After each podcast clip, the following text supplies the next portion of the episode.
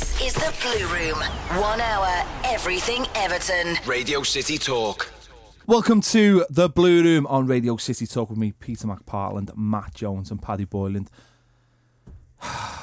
Everton, isn't it? It's Everton, isn't it, lads? It's always, you know what? What a way to start this show. When you're as high as you can be, and then they just kick you down, though. They just kick you down.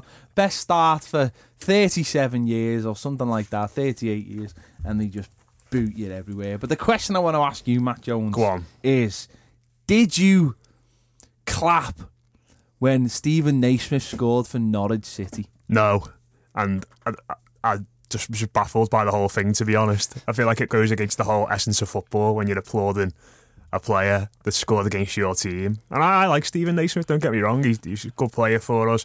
He's done a lot of great work in the community and stuff. All those things are brilliant. I like that he got a good reception before both games he's played against us, but to score a goal that could have potentially knocked us out of the cup and people standing up and cheering, it just didn't really sit right with me, to be honest. Yeah, I totally agree with Matt, to be honest. I don't clap any goal that's scored against Everton. Maybe that's the bitter side coming out of me, but even if it's a 30-yarder, I'm not going to clap. So never mind Naismith scuffed effort into the Gladys Street net. It'd be all very bizarre. Yeah, I mean, I've not applauded, but I have, you know, I always respect someone scoring a great goal against us, you know, if someone does that. But nah, I'm not having that from last night. I'm just not having it. You know, 1-0 down, stroke of half time in a cup competition, and Nate, okay, he's a former player, but I'm not having that. I know I've heard some people say it's great sportsmanship and things like that, but not for me. Sorry, you're there to support your team. You're there to try and make, you know, the atmosphere as good as it can. And a lot's been said about the atmosphere at Goodison Park in the last 18 months or so. But nah, I'm not having that. I'm not clapping for someone else to score against us. No. It doesn't really matter what their history is with the club. It's just not happening. Yeah, when the match kicks off, that should be it, shouldn't it? Your enemies and your rivals, you want to get the win, and it was just hugely disappointing. It was kind of indicative the whole evening, really. It was kind of laid back. No one really looked too fussed about what was going on. The fact that we were sleepwalking out of the cup competition again. Yeah, essentially. I mean, the game itself. I said it before the game, and I can't understand for the life of me why a cup competition. We've got three cup competitions, you know, the league obviously, the league being one of them. That's obviously going to be very, very hard to win, very, very hard. So the other two, your most realistic chance. This one, you can, you know, as we've seen last season, you can almost coast through to the semi-finals without even doing anything at times. And we had a chance to do that again, and I just don't understand why we make so many changes. It doesn't matter who the manager seems to be. They always come out and say the same thing. Oh, this trophy's important to us. You know, it's a trophy and it's also a route into Europe. And every year, doesn't matter who it is, they always pick really weak sides. And I for the life of me, I just don't understand it. Yeah, I think you've hit the nail on the head there. It's obviously 21 years since Everton have won a trophy, and you'd think that would be a priority for Ronald Koeman and co in this new era, if you like. In terms of the team selection, 6 changes? I would actually advocate the likes of Gareth Barry and maybe a Phil Jagielka dropping out. I think it's too much to ask those guys over 30 to play 3 games in a week. But you have to prioritise. What is the priority? Is it the Bournemouth game on Saturday, or is it getting through to the latter stages of the Cup? I don't know if Ronald Koeman got that right, and it actually isn't the first time that he's made these errors, because his record in cup competitions with Southampton wasn't particularly great. I kind of saw this coming a little bit when I seen the team, and it was just, it wasn't so much the players in themselves, it was the way that the team was set up. And they put that graphic up on the official Twitter feed, don't they? And you see Funes Mori and Aaron Lennon on the left-hand side, and you think, aye, that's an issue. And I know Norwich had, they rested 10 players, didn't they, in the end? And they were organised, they worked hard, in fairness to them, and they took the chance as well. But it was just how unbalanced the side was, and that left-hand side in particular. I can't for the life of me remember how many times in the first half, but there was a point when I was counting the amount of times Stekelenburg got the ball, he gave it to Williams, he gave it to Murray, and then it went back to Williams again. And it just allowed Norwich to come on to us, to get set in a good shape, and from there our attack and tempo just seemed to go. And it was reminiscent to last season, wasn't it, in a way, where we'd be so slow and sluggish in our passing that we kind of played ourselves into trouble. The midfielders didn't really want any of the ball. I think Garner was the only one really who was looking to take the ball in tight areas, carry it forward and make things happen. And even he tied after an hour and didn't really get into the game after that. So, yeah, really disappointing as a whole. And as you said, it's going to be 22 years now about winning a trophy, and the best chance we've got of winning one's gone. Yeah, I mean, apart from the side, on picking the team. For me, I just think with the momentum we've got over that we've built up in the first few games, you try and carry that on. You change a couple of players. Yes, Paddy's right. You look to give Gareth Barry a rest, maybe Phil Jagielka, and obviously there was no Romelu Lukaku anyway. So, but everyone else, I just think everyone else could have played last night easily. Gone into the Bournemouth game, because obviously they were playing last night as well in a cup game. Gone into that game, and you know if Everton had won last night, I don't think anyone's worried about tiredness or fatigue. I mean, we're only 6 games into the season. No one should be worrying about that anyway. You know, there's a couple of Premier League games, then there's an international weekend, which I know it's not a rest, but it certainly gives a chance for some players to recharge the batteries. And I just don't understand why we'd upset the momentum by playing a weaker side. And I was worried about this game because I felt if we dropped under, it Norwich would have a chance against us. I just didn't expect them to rest all the players. But to be fair, they didn't seem that bothered the first 20 minutes. They looked like they'd just come to set up, be difficult to beat, but really weren't that bothered in actually trying to push too hard to win the game. So I just think we allowed them to win that game. I mean, that's been unfair on Norwich, but I think we allowed them by not taking it as seriously, not treating the game as seriously as you should be. You know, if you want to get to the final, if you want to win the competition, you've got to win these rounds. Okay, you can change the team against the likes of Yeovil and stuff, but Norwich are a team that have only lost one game this season and are pushing to get back into the Premier League. They're always going to be difficult. You've got to respect that. So, for me, that's why I would have put out at least 8 players from Saturday. I guess it was a self-inflicted defeat, and the tone was very much set before the game with the team selection. I'm thinking of specifically. Obviously, there were errors made on the pitch, and I'm sure we'll talk about them in greater detail in a moment.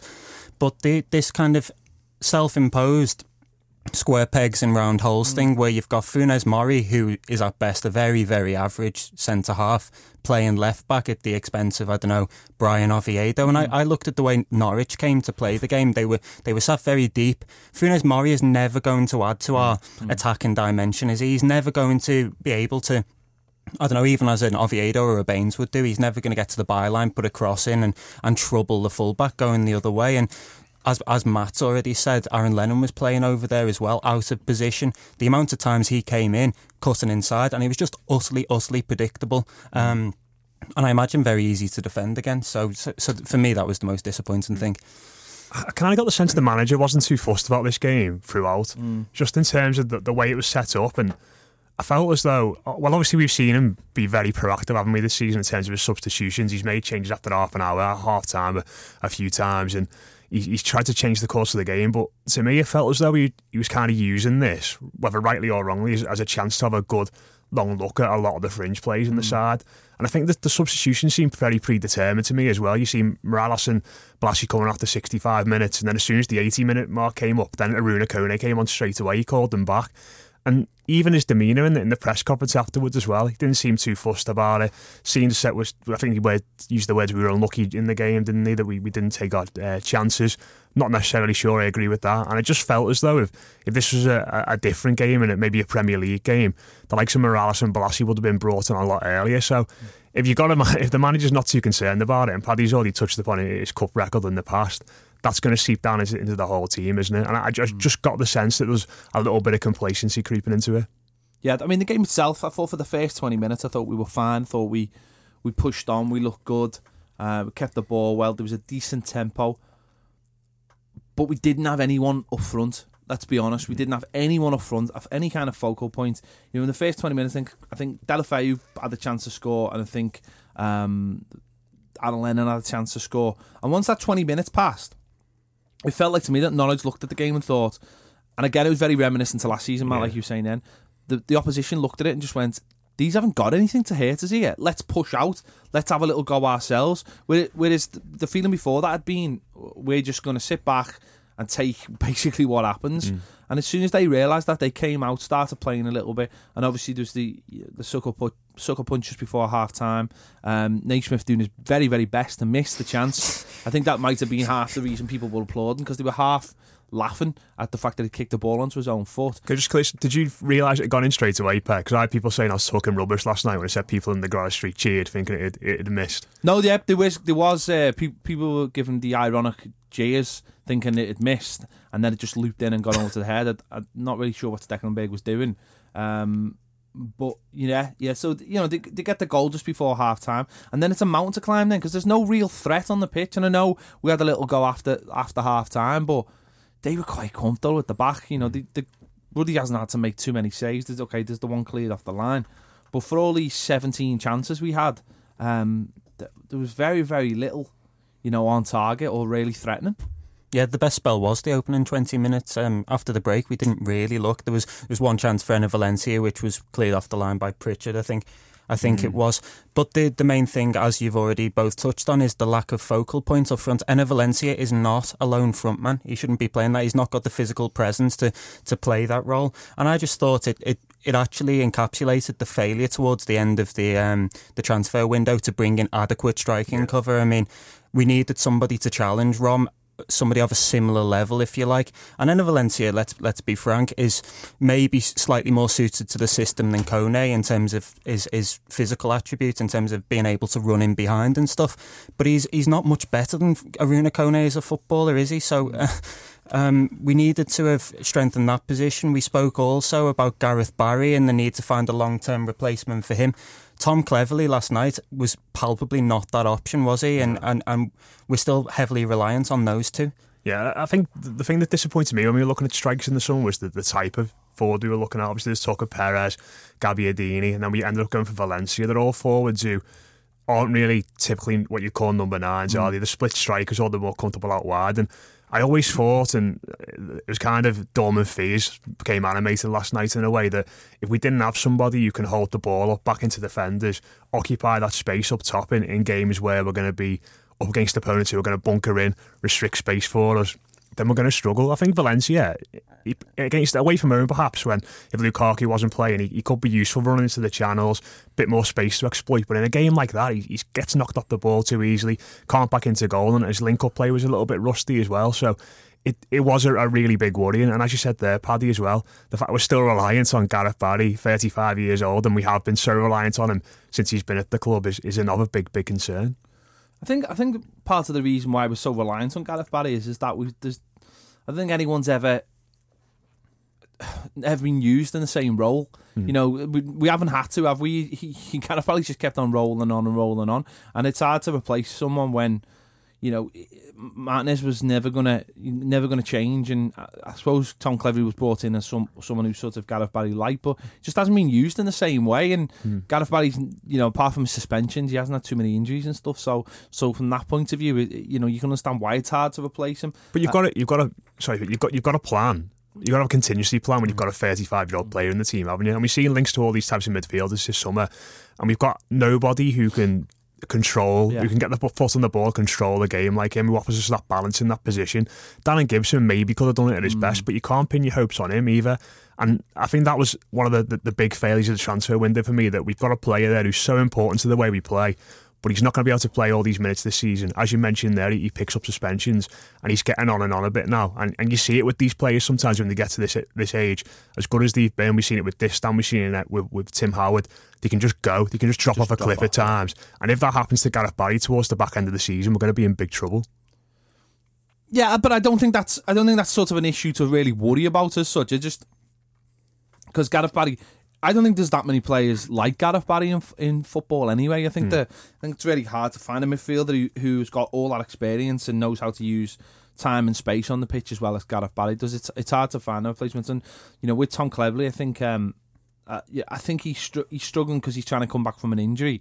He hasn't had many minutes, and he probably doesn't quite suit the way Koeman likes his players to be, with strong, physical. I know Gareth Barry doesn't quite fit into that mould either, but he doesn't quite have either. He doesn't have the physicality, and he doesn't have the ability to move the ball like Gareth Barry. So that it was a tough night for him, you know, coming back. But that's what annoyed me. It was annoyed me the fact that by making six changes, you are asking six players to suddenly step up into a team and play it the way they've been playing for the last 4 or 5 games, and that's never going to happen. And once you make those changes, you are going to struggle, because it's half of it's, you know, it's more than half of your team. It's that's the worry for me in these games, is that if half of your team is not up to speed, of course the other team are going to be able to get about you and be able to and look more physical and look a little bit more, but bit more up to tempo. And that's again going back to that, just annoys me when we make so many changes.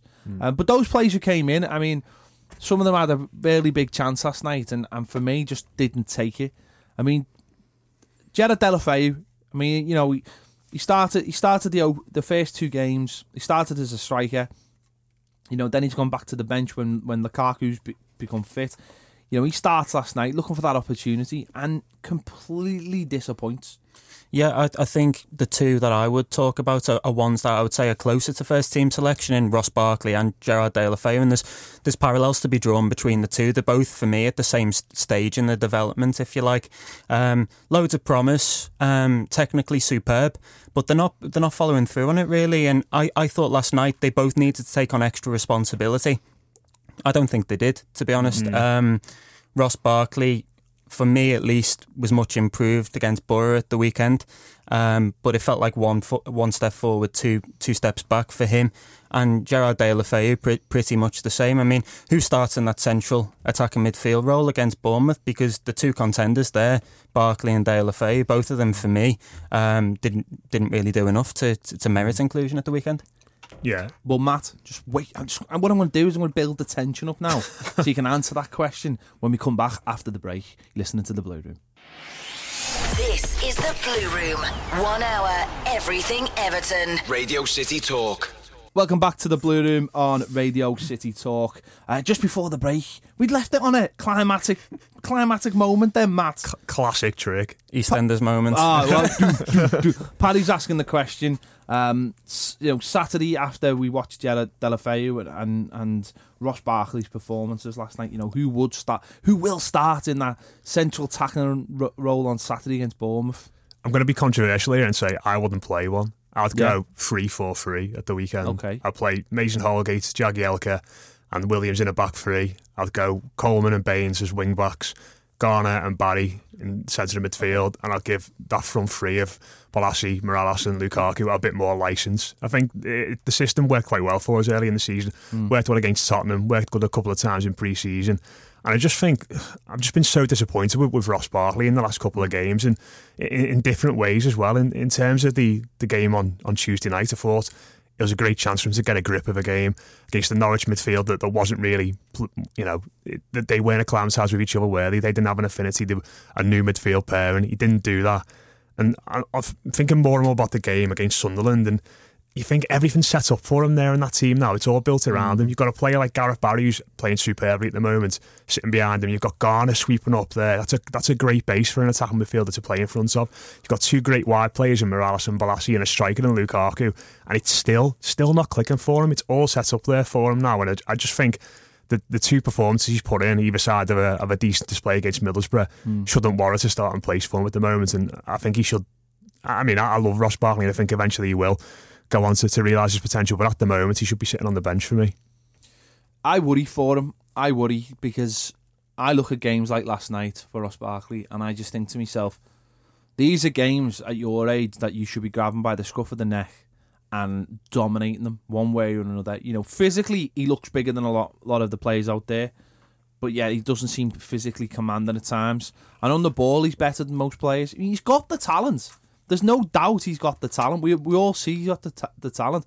But the problem is with him that the talent seems to be off the cuff. It seems to be instinctive. And when it's called upon to be thoughtful and to grab the game, as I say, that's a different way of playing, isn't it? You know, that's off the cuff can just be anything, can just be a flash of magic, can be a shot from 30 yards that flies in. He's got that kind of ability. Has he got the other side of the game? That's the problem. Has he got the intelligence to run a game of football? You know, that I think that's the big question mark hanging over him. And also there's this question of confidence and question of, does he have the mental makeup to be able to grab a game when he's not at his best and just dig it out, just dig a game out like the best players can. And I just worry, because I don't think you can be a confidence player and play in the position he wants to play in. I think you have to be a 7 out of 10 every week to play in his role. I don't think you can go missing in his role. You know, a centre forward can go hot and cold, which we've seen with Lukaku. But as long as he's still doing some things for the team, it's okay. As long as he's just been a focal point, it's okay. But I don't think in Ross Barkley's position you can do that. I think you've got to be, as I said, a 7 out of 10 every week and do something that contributes for your team. Whether just be playing part of a three-man midfield and just doing your own little job, or pushing that and becoming a player, as I say, who can run a game and help Everton win games. Yeah, it's an interesting point. There's just too much range in terms of his performances for me. One week he's an 8, the next he's a 4. Yeah. And what we need is more 6 and 7 out of 10s. To be frank, as I mentioned earlier, I think the emphasis was on him last night to start creating for Everton and to dictate the tempo of play. He's not yet able to do that, and I don't think he's a particularly intelligent lad. I have to be honest. I think sometimes, as Ped's already said, he does stuff fantastically off the cuff, and the more basic stuff, the footballing intelligence, if you like, the intuitive game management, he's not there yet. I think he will eventually mature, if you like. But at the moment, he probably doesn't merit a starting place, to be honest.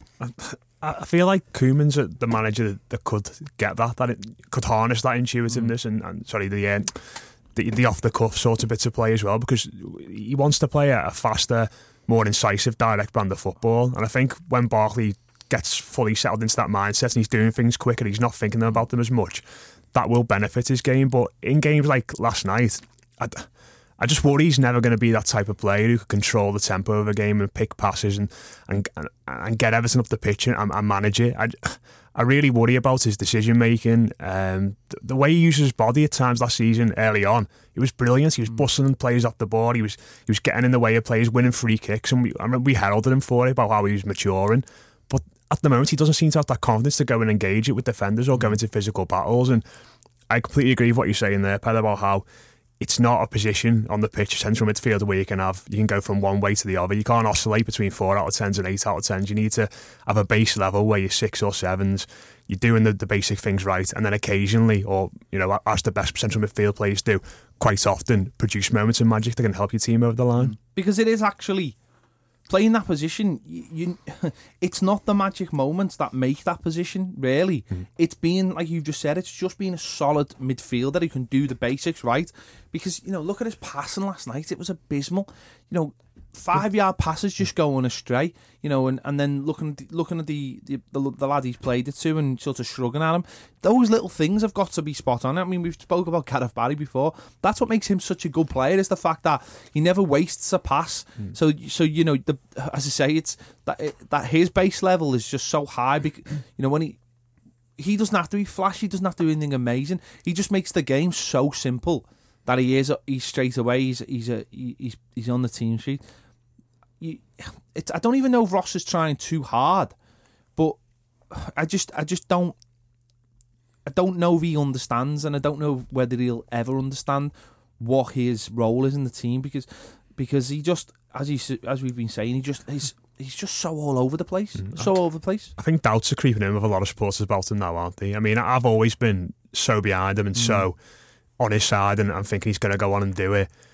But you watch the way he's played recently, and his excuses are starting to run out, aren't they now? He's 22 years old now. He's been in the first team for 4 years.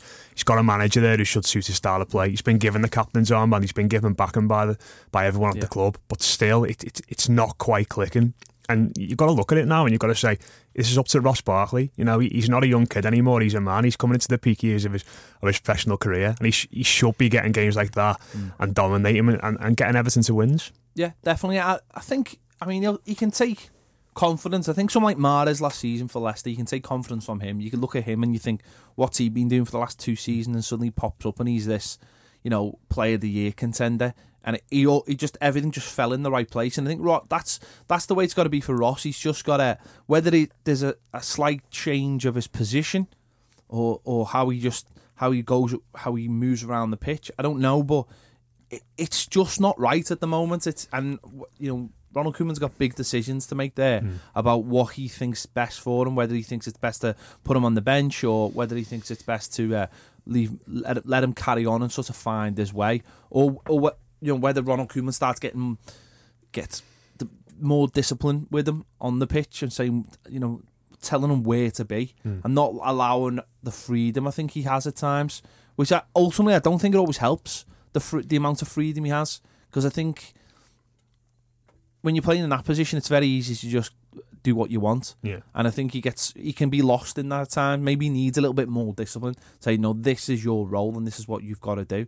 Maybe for the short term, anyway. Like simplify it for him, wouldn't it? It will give him sort of. I mean, I'm not really sure about how go about getting the best out of him. Very hard, isn't it? Because so many different things have been tried. There's been so many different factors you're putting into the melting pot when it comes to Ross Barkley, and I think it's simple as at the moment he's not playing well and he shouldn't be in the side. I mean, it's very easy. It could be very easy for us to just go over the top about it because you know. But on Saturday he played quite well. I mean, we don't want to make a mountain out of a molehill on this one game. It's more to do. This game is actually more to do with those players who came in and didn't take their opportunities. You know, it's actually more on the likes of Deulofeu, who was pretty poor last night, and I just thought it was a big chance missed for him. We've already mentioned Funes Mori coming on, and really being put. I mean, that back pass.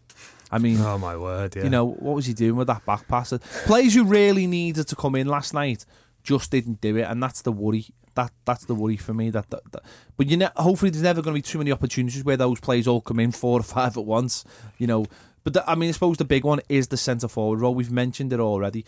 You know, you scratch the surface. Romelu Lukaku, if he's out for any reason, that's really, really worrying, to the point where I would be looking around now at players who are out of contract, because I think we're that short. You know, we tried Deulofeu in the summer.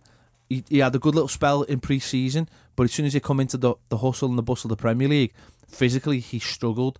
Kone doesn't look like he can get round the pitch at all. And Valencia, I think he's a winger. I think he's like a player that you'd play on the wing in a 4-3-3. He's not a centre forward. Or the other way you use him is, as you said before, Paddy, is a player you hit in the channels. But there was no sort of evidence of that last night, that they were looking at that. Or the other option is play Kone and Valencia, and then we're really in trouble. I think we really need to either be looking round at someone who's out of contract, or getting someone ready for January. Really, you know, get into negotiations with someone. So the 1st of January, we've got someone to bring in, because if there's any injury to Romelu Lukaku, or even if fatigue kicks in, which of course it will, because you can't play a whole season, you know, every game, every minute, there needs to be options, and at the moment we are really, really limited. And when Ronald Koeman, when asked if he could win the league, says no, this is the reason why. This is, I mean, you know, make me laugh when people go, why is you saying no? Why is you saying not? Yeah. Be positive, because he knows under the surface we are a couple of injuries away from just being an everyday team rather than the amazing Premier League team we are at the moment. Take Romelu Lukaku out or Gareth Barry, and what have you got? I'd suggest a mid-table side. But I think, Ped, you're missing out one player in particular that made his comeback for the under-23s. Oh yeah, of course. And, I just wrote his name. One goal in one game. Are we counting against it? An Umar Nias renaissance. Do you know what though? I was watching that last night and I was thinking, we must have a young lad. The under-23s has been doing brilliantly, haven't they, this season? Callum Dyson's been banging them in from what I've seen. Why not give him a chance? I'd have him on the bench at least last night, because from what I've seen of him, he's a big lad. He's good in the air. He's an actual centre forward, and all, you know, you've seen. I'm not for any means making this as it's going to happen, but you look at Marcus Rashford coming into the United team last year, scored a couple of goals in his first game, and he's off and away now. He's one of the, you know, he's in the first team squad, and sometimes that's all it can take, just to give a lad a chance, especially in a game like that when you've got no other real alternatives. I think we are struggling for us. I don't think we have really got a striker of that kind of shit size though in the youth ranks. We've got sort of. We seem to produce a lot of the same kind of strikers at Everton. You know, you think of someone like Conor Makelele. We seem to produce a lot of those kind of players, smaller, sort of like a split striker, number 10 kind of striker. We don't produce. I think the only one I can think of is Brewster, but he's at least, I think he's only 17. He's probably 2 years off, but physically he is a big, strong lad, and it's just whether they can develop him. But the others are all quite slight, and I don't know whether you can just do that overnight. I think they take a couple of years to sort of really get into it. But I think Brewster's definitely the one. I think he's had a bit of an injury this season. He hasn't really kicked on yet this season. But we are struggling. But Nias made me laugh with Nias, because I've seen a lot of people going, I should give him a chance now. Give him a chance. This being stupid, he hasn't even had a chance. And it's like, do you not think they watch him every day in training? Why do you think it took 2 training sessions for the manager to just go, yeah, get rid of him? Don't give him a squad number. You got any free agents in mind? I thought of a couple. Go on. Then, you're the football hipster. You know these things. 2 that strung to mind immediately was Adebayor. Yeah, I seen that one last night, but no. Miroslav Klose. Klose would be amazing. There was another one as well, but I can't remember the top of my head. There was another slightly aging striker, but I've lost it. Someone like Klose would be a brilliant signing. I'd love to see him play for us. Do you know what? Him using all of his experience, holding the ball up, and some people might laugh, but you know what? I tell you what, have you got him for the rest of the season? Pretty sure he's still playing anyway. I think he's just because he left Lazio at the end of the season. I think you could take him for a year. Yeah, I don't know if he's retired, but I'm pretty sure he's just a free agent. So yeah. I'll tell you the other one was Kevin Karani. Ah, right, okay. He's out of contact as well. He'd be another one. He's the worst player on FIFA in the world. Well, so slow. There you go. Matt's got his scouting hat on, and he said he's the worst player of... No, but someone like that, Kosher, I think would be brilliant. He'd be the type of striker you could bring in and just say, right, we'll give you the rest of the season. You know, come over to the Premier League for, you know, whatever, pay as you play, whatever. Do you know what would be brilliant? Samuel Eto'o would be brilliant. He got he's been in trouble, hasn't he, today? He was with his current club in Turkey. Yeah, the owner came out and said that he was not playing well enough, and Eto'o's accused him of being a racist on Instagram. So he's settled in well. Okay, there, well, that's all we'll say on that one. The lawyers are not listening. But they're the kind of signings which I think could be brilliant signings at this. You know, you bring someone like that in at the, you know, with the ref for the rest of the season. We've seen it before. We've brought players in under Moyes, under Martinez. They bring them in, you never see them ever again. But you imagine someone like that coming into the squad, just having all that now, just being able to hold the ball up, just given, you know, not bothered about sitting on the bench, but able to come on the pitch and just hold the ball up, allow the midfielders to join in. That's what we should be looking at. And for me, I would be scouring the world looking for one, and just say, come over, end of the season. Now, you know, someone who hasn't played in the Premier League, good chance for you to have a little experience and just see how you get on. Miroslav Klose would be great. I love him. Love him to play for Everton. The World Cup record goal scorer. Brilliant celebration as well. With his little front flip. Imagine that. Job done. We've done the scouting for you. Yeah, I hope someone's listening. God. But he's probably just signed for someone like Bratislava or someone like that. Yeah, I think we need to definitely bring someone in. And I think it's, you know, if, as I say, if we're not looking, then certainly get someone in for January, because we cannot go on all season with these 3 strikers. It just can't happen. Yeah, it needs to be the priority, doesn't it, in the window? And I imagine Welsh will be getting a hit list ready, and they'll making targets. Yeah. Right, that's the end of part 2. We've talked about second in the league, by the way. I know. We'll talk a little bit about good times when we come back right after the break. This is the Blue Room. 1 hour, everything Everton. Radio City Talk. Welcome back to the final part of the Blue Room with me, Peter McParland, Matt Jones, and Paddy Boyland. Yeah, it's been quite negative so far, lads, let's be honest, after last night. But we are still second in the Premier League. Let's not forget that. Let's not let one night of League Cup football ruin that. Last Saturday night, obviously, we beat Middlesbrough 3-1 in a really good Premier League game. Really, really good Premier League game. Obviously, there was, going behind to the foul on Stekelenburg, got the crowd going. We end up, scoring 3 goals in the first half, and it was all good. And I made up Lukaku robbed that goal. Don't care if it is or not. I made up he's got it. Now, obviously, Saturday, big chance, I think, to get 3 points. Going down to Bournemouth, we went down there twice last season. That terrible 3-3 draw. And then obviously beating them comfortably in the cup. It's a big chance, Paddy, to go because they haven't exactly been flying this season. They got knocked out as well of the League Cup. 3-2 to Preston. 3-2 to Preston. So they're not exactly going to be buzzing. They are a team this season who are going to be looking over the shoulder all season. And I think if we can go down there and really push on what we've been doing this season, we can get the 3 points. Yeah, I think it'll be interesting to see if there's any lag in terms of from the game last night and into Saturday's performance. There shouldn't really be too much. We're probably going to bring in 5 or 6 players that started against Middlesbrough. Should have Gareth Barry back in there to add a bit of composure in midfield. Jagielka will come back in, the captain. Rom hopefully up front and a few others. And as you've said, Ped, I think it's an opportunity for Everton to get back on track. We are second in the league. Let's put a positive spin on this for once as Evertonians. And Bournemouth, while they're a team that have some gifted individuals, like, I don't know, they've got some decent strikers, Calvin Wilson, some of those guys. I think this might be the type of game, should I say, that will suit Everton.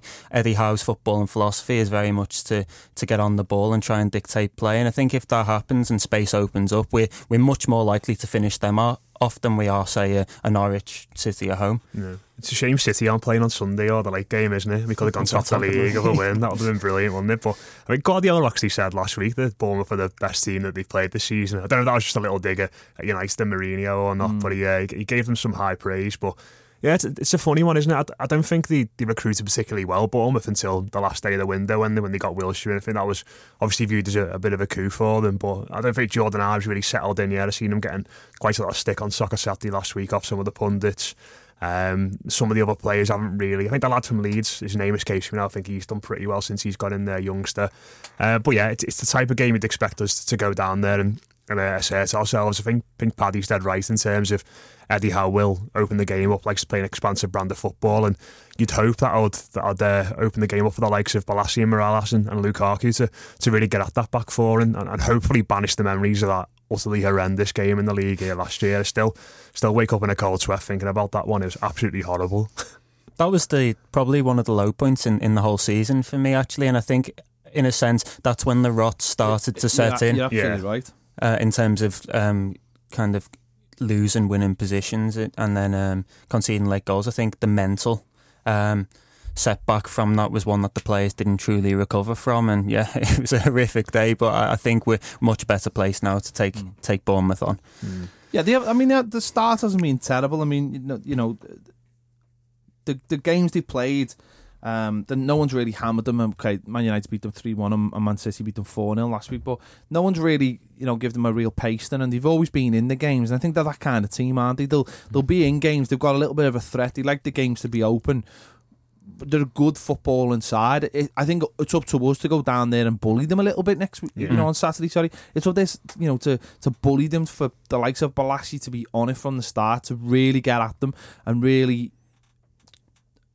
show if there is a goal, really emphasise that. But it's all about taking chances, isn't it? And that's what we've got to do. It could be Saturday could be very comfortable if we want it to be comfortable. We really push on. But it's whether it is that little doubt in the mind, that little hangover from last night, or whether they completely forget about it and think, well, last week, we've gone behind against Middlesbrough, we've grown in the game and pushed on and got the 3 points. And you hope it's that mindset. It's difficult to know whether footballers can switch on and off like that. Do you know what I mean? Like, they can all go back to last week. It's a Premier League game, or whether they go, well, it's just the next game of football. It's whether they can switch between the two. I think the loss in midweek might Josephine them into life. I don't know if any complacency would have crept in under Koeman in terms of the league games, but you think 4 wins in a row. they might have gone there looking at Bournemouth and maybe thought this is going to be an easier afternoon, and perhaps that game in midweek shook a few up and shown that, you know, things aren't so easy. We're not as, maybe not as good as we think we are, and I think a lot of supporters used the word reality check last night, and I think a lot of the players might have been thinking something similar. So yeah, I think I quite like to see us start the game on the front foot as well. I think although we've, like you said there, Ped, we seem to have grown into games recently against Borough, against West Brom, obviously against Sunderland away from home as well. Even against Stoke, we seemed to get better as the game went on, but it'd be nice to see us go there and really assert ourselves in the early stages and maybe get an early goal. Yeah, because I mean, I think that's the key thing. You don't, you know, you go to these smaller grounds and, you know, there's not as big of an away allocation, and if you let teams like Bournemouth settle, they can hurt you. Good footballing teams. Wilson is a threat. He's a good goal scorer, you know, if you give him the opportunities, and you just don't. You don't want that to fester in the game. You want to be at them from the front foot. And, you know, as you say, the likes of Balassie, Lukaku coming back, and obviously having that base of the back four as well, back together as well, is really important. And it's, you know, it's an important game. We can get through this and we can get 3 points. Then obviously having Palace on the Friday night again, it's, you can get through that spell, and suddenly we will have played all our easier fixtures and done really, really well in them. I know people, you know, who've you played yet and all this kind of thing. But the point is that in the Premier League, there's actually a lot more poorer football teams than there are good football teams. That's the thing the Premier League don't want you to know. There is, though, isn't there? There's a lot more poor teams, and if you can beat the poor teams, something Moyes built his whole Everton career on. You know, everyone says, well, you could never beat a top four team. But he could beat everybody else, and that was normally good enough to get Everton into a European place. And what actually happened in Martinez's first season was he beat all the poor teams and added a couple of the big teams, and that's why, you know, we nearly finished top four. So your favourite player, Ped, Zlatan Ibrahimovic, has made a career out of doing that.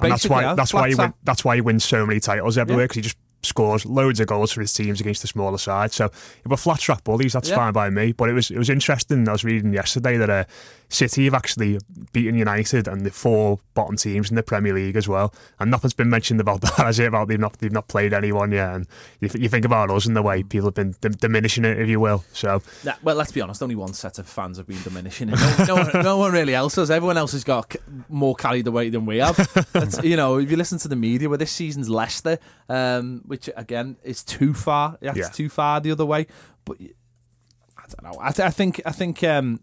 Well, Matt, go on. Give us your team again that you said. I'll go three at the back. I'll have Holgate, Jagielka, Williams, Baines, and Coleman as wing backs, and then obviously Barry and Garner as a midfield two, and then the front three: Balassie, Morales and Lukaku. I just think that front three, if they all had a little bit extra freedom in there as well, with that base behind them, then we could cause Bournemouth some real problems. And I just don't think Ross Barkley deserves to be playing at the moment. He did had a decent game against Middlesbrough, but he seems to be a hindrance more than helping us at the moment. And I think again, in a game like Bournemouth, where we might be playing on the counter-attack a little bit more, to have that solid base in place and to have those front three up the top of the pitch, I think that would really hurt them. Yeah, do you think, Paddy, without Ross Barkley we can go and do a more thorough job, a more professional job, rather than having to, because that's what we've got in the squad at the moment. You know, I keep on mentioning his name, Balassie, but I think he's just a clear indication of where Ronald Koeman wants to take this side.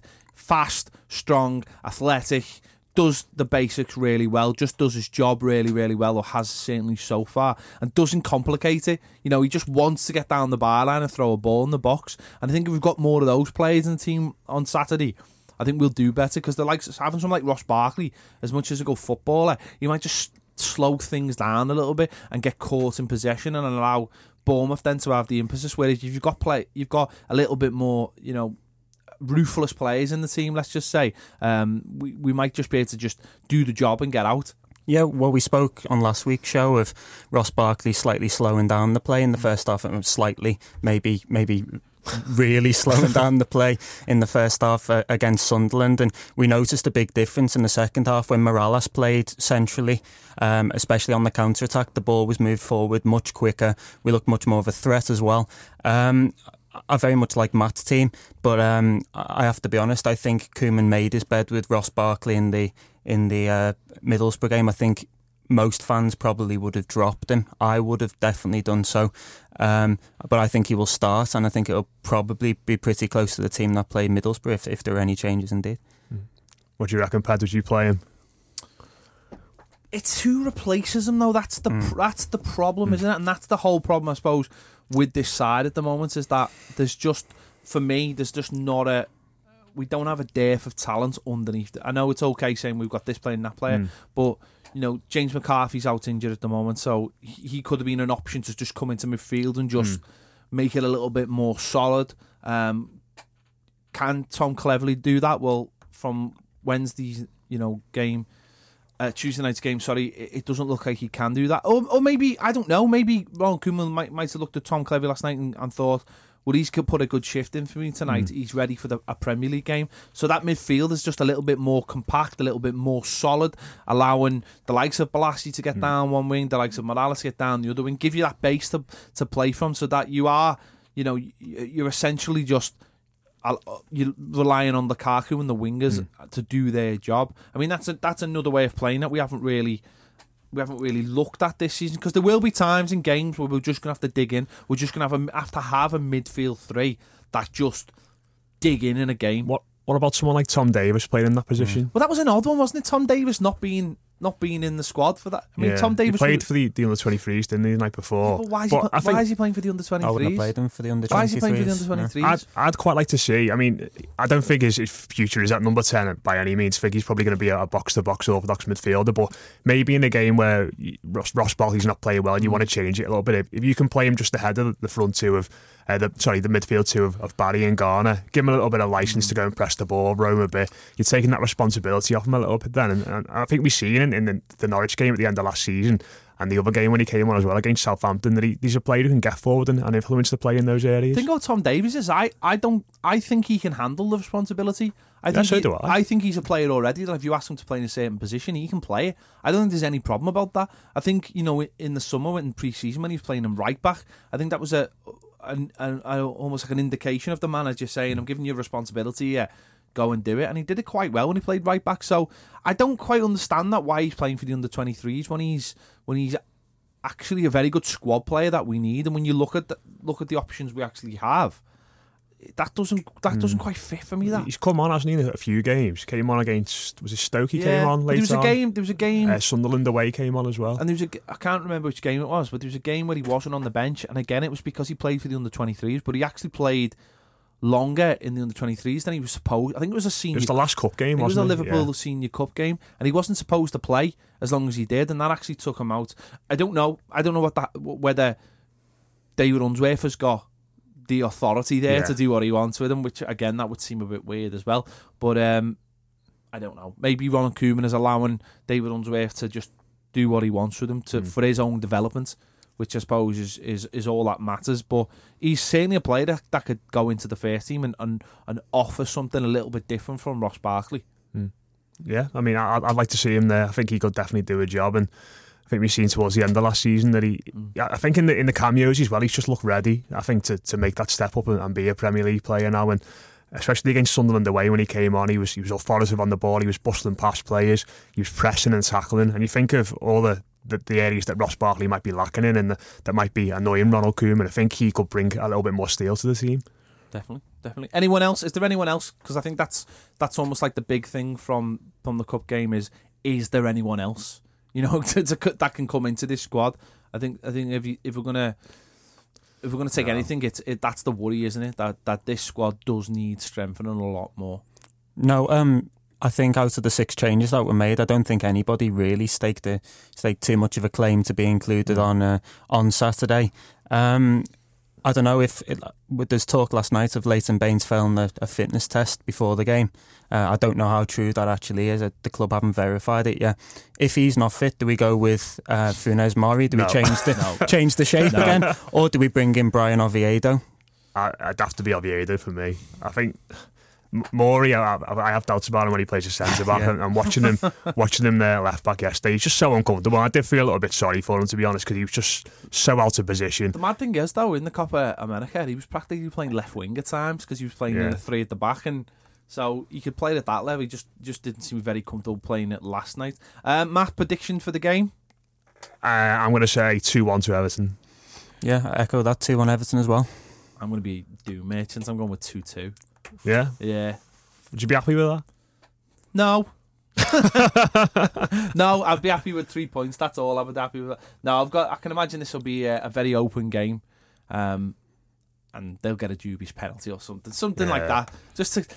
Or going to come tumbling down. Just to top the week off.